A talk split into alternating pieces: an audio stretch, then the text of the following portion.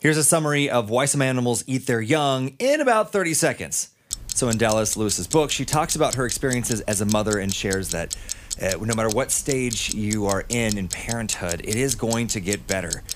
You might have to go through some times where it's like you're on the teacup ride at Disney World. It looks fun when you see it from the outside, but then when you're on it, you want to get off.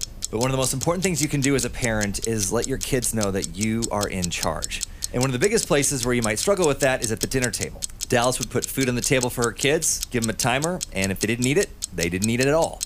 And you know what they did? They ended up eating the food that she put out in front of them. I'm Andy, and welcome to the 30 Second Book Club podcast. It's a place for people who want to read more books and be in a book club but don't have time to do either. I take care of that for you, especially if you're a, a busy parent, right? All you have is a few minutes to listen to a podcast. And so Dallas Lewis understands that. She's a mom and she's gone through it, and she want, has some great encouragement for you and some things that'll really make you laugh in her book, Why Some Animals Eat Their Young. So, Dallas, what inspired you to write this? Was this just kind of something that was therapeutic for you?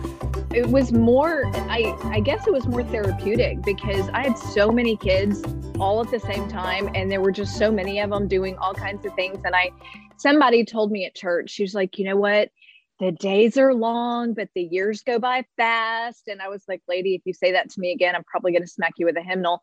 But she was right. You know, she was totally right. And so I started writing some things down because I I figured that I was never going to remember all of the stuff that my kids did. I would never remember all of it if I didn't write it down. And then once they got old enough to where they could feed themselves, go to the bathroom by themselves, you know, do a little, be a little bit more independent, not quite move out and get jobs, but that I had a little bit more time where I could write some of these things down and for a later date, for, you know, for a mm-hmm. later date that I could, I could figure this out. Hmm. So, and it's interesting that in the beginning of the book, you talk about, boy, uh, you didn't just uh, have one child. I mean, you hit the ground running. Was you had three kids, and, and how close are they in age? So we had our first one. Uh, my husband and I got married in March of 2000. So we would always know how many years we'd been married, and it was a little little cheat that we that we did. We came up with, and by October of that year, I was pregnant.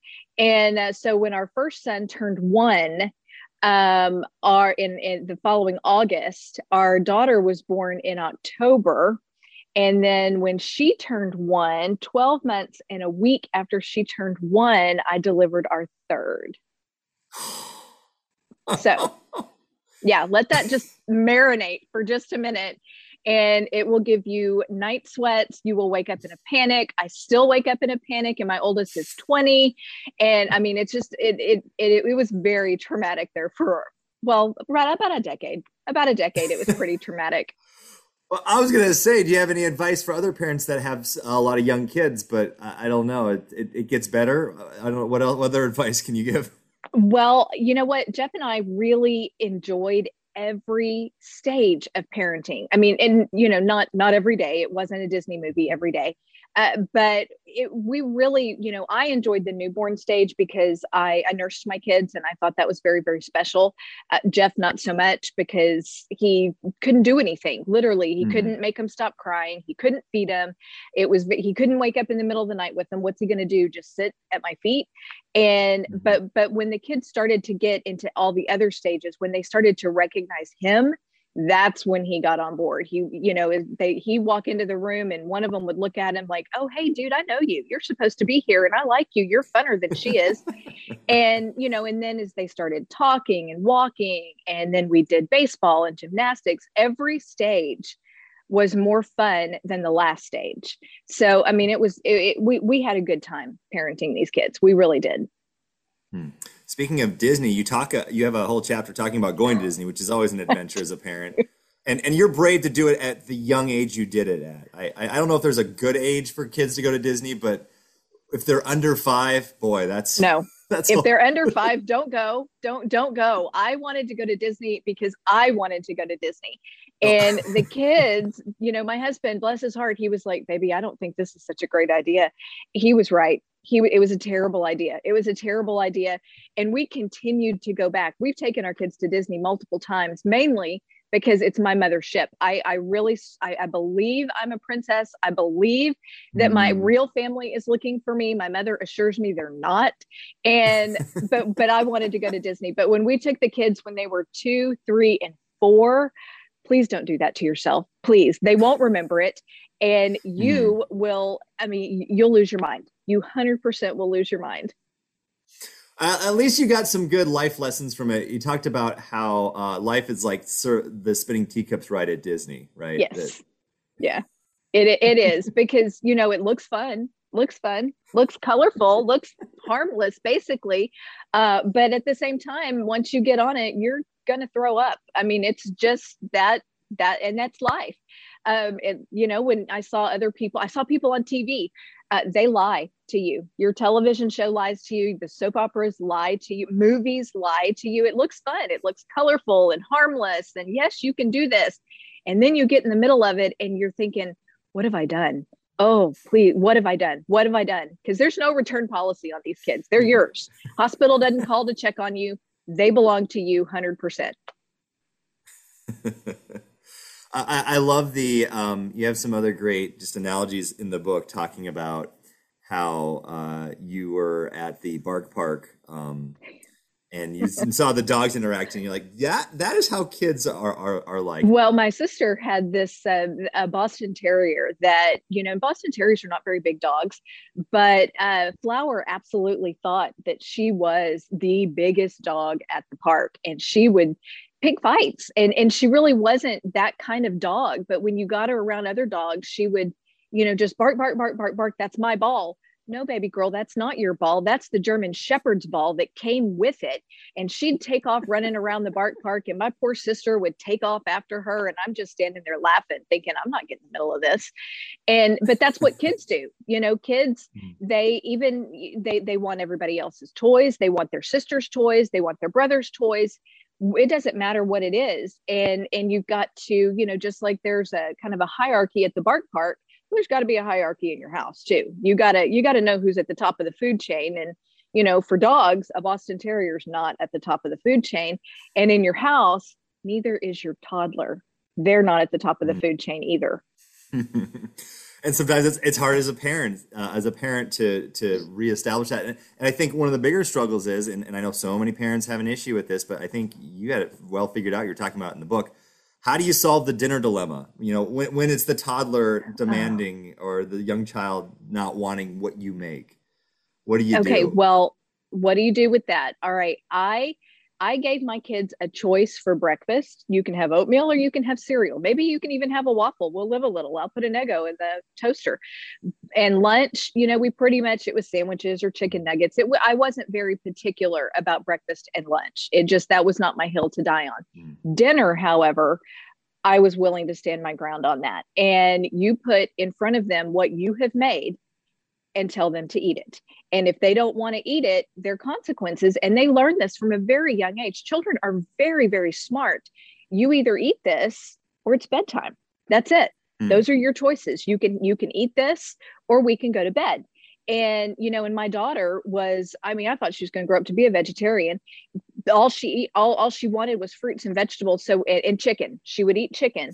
So until she was probably eight or nine, all I served is, well, what she thought all I served was chicken.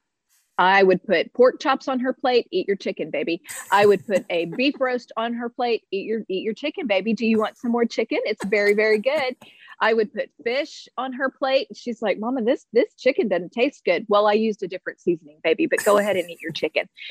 and you know, I never bribed them. I never, I had to set the kitchen timer a couple of times. They can't tell time, they don't know.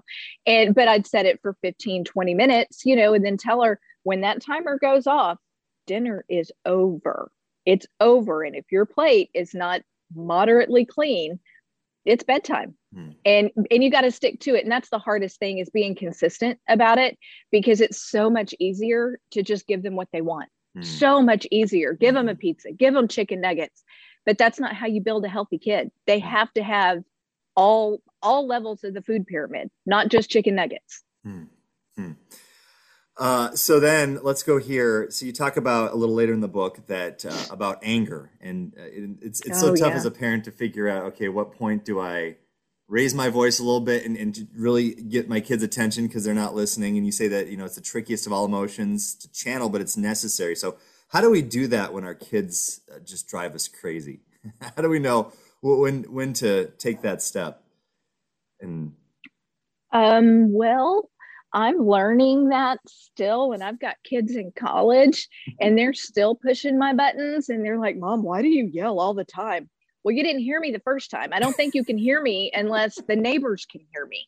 So, you know, it's just, it, it, it starts very, very young. Uh, when they start crawling, you know, they, they know what no means. I thought my kid's first word was going to be no or daddy, and that's mean, but you know, they never say mama first but you've got to you you have to start when they're young if you have never told your child no and he's in fifth grade that's going to be an uphill battle and that's going to be where you're going to strain your vocal cords having a screaming match with your with your fifth grader. And so it really really starts when they're babies uh and, and you know and don't touch that that's mommy's. That's not yours that's mommy's. And you pick them up you redirect them and but there are days you're going to lose your you're going to lose your mind before 7 a.m and you're going to think the day is shot. It's not it's not we we're none of us are perfect. None of us are perfect parents.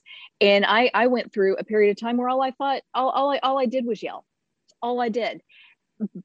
But eventually they grow out of it and you grow out of it because you realize there are certain things that that is is a place to stand on. And then there's other things that just aren't they aren't. Your house is going to look like a toy store until they move out. And so don't you know that that's not something to scream about. Um, but if it's you know safety get out of the street get out of the street that's something you know that's something different. Don't push your sister down the stairs. Maybe you should raise your voice for that one. Hmm. All right, final thing in the epilogue, you, you give some hope because I think it's just incredible the stories of you know, one of your chi- children getting a hole in the back of their head, and you know, I I, Oh, yeah. I, I want I want the you know, I, I want you to read the book to find out more because it's incredible. You'll read the stories and think, wow, okay, boy, I first off. I haven't had that many trips to the uh, emergency room, so I must be doing okay. But, but you know, your kids are all. I, I mean, it's kind of like they're all in college. They're all well adjusted, right? They are. They are definitely. I've got my oldest and uh, and his significant other. You know, they've been together since sophomore year in high school, and they're now juniors in college, and they're thinking about the next step.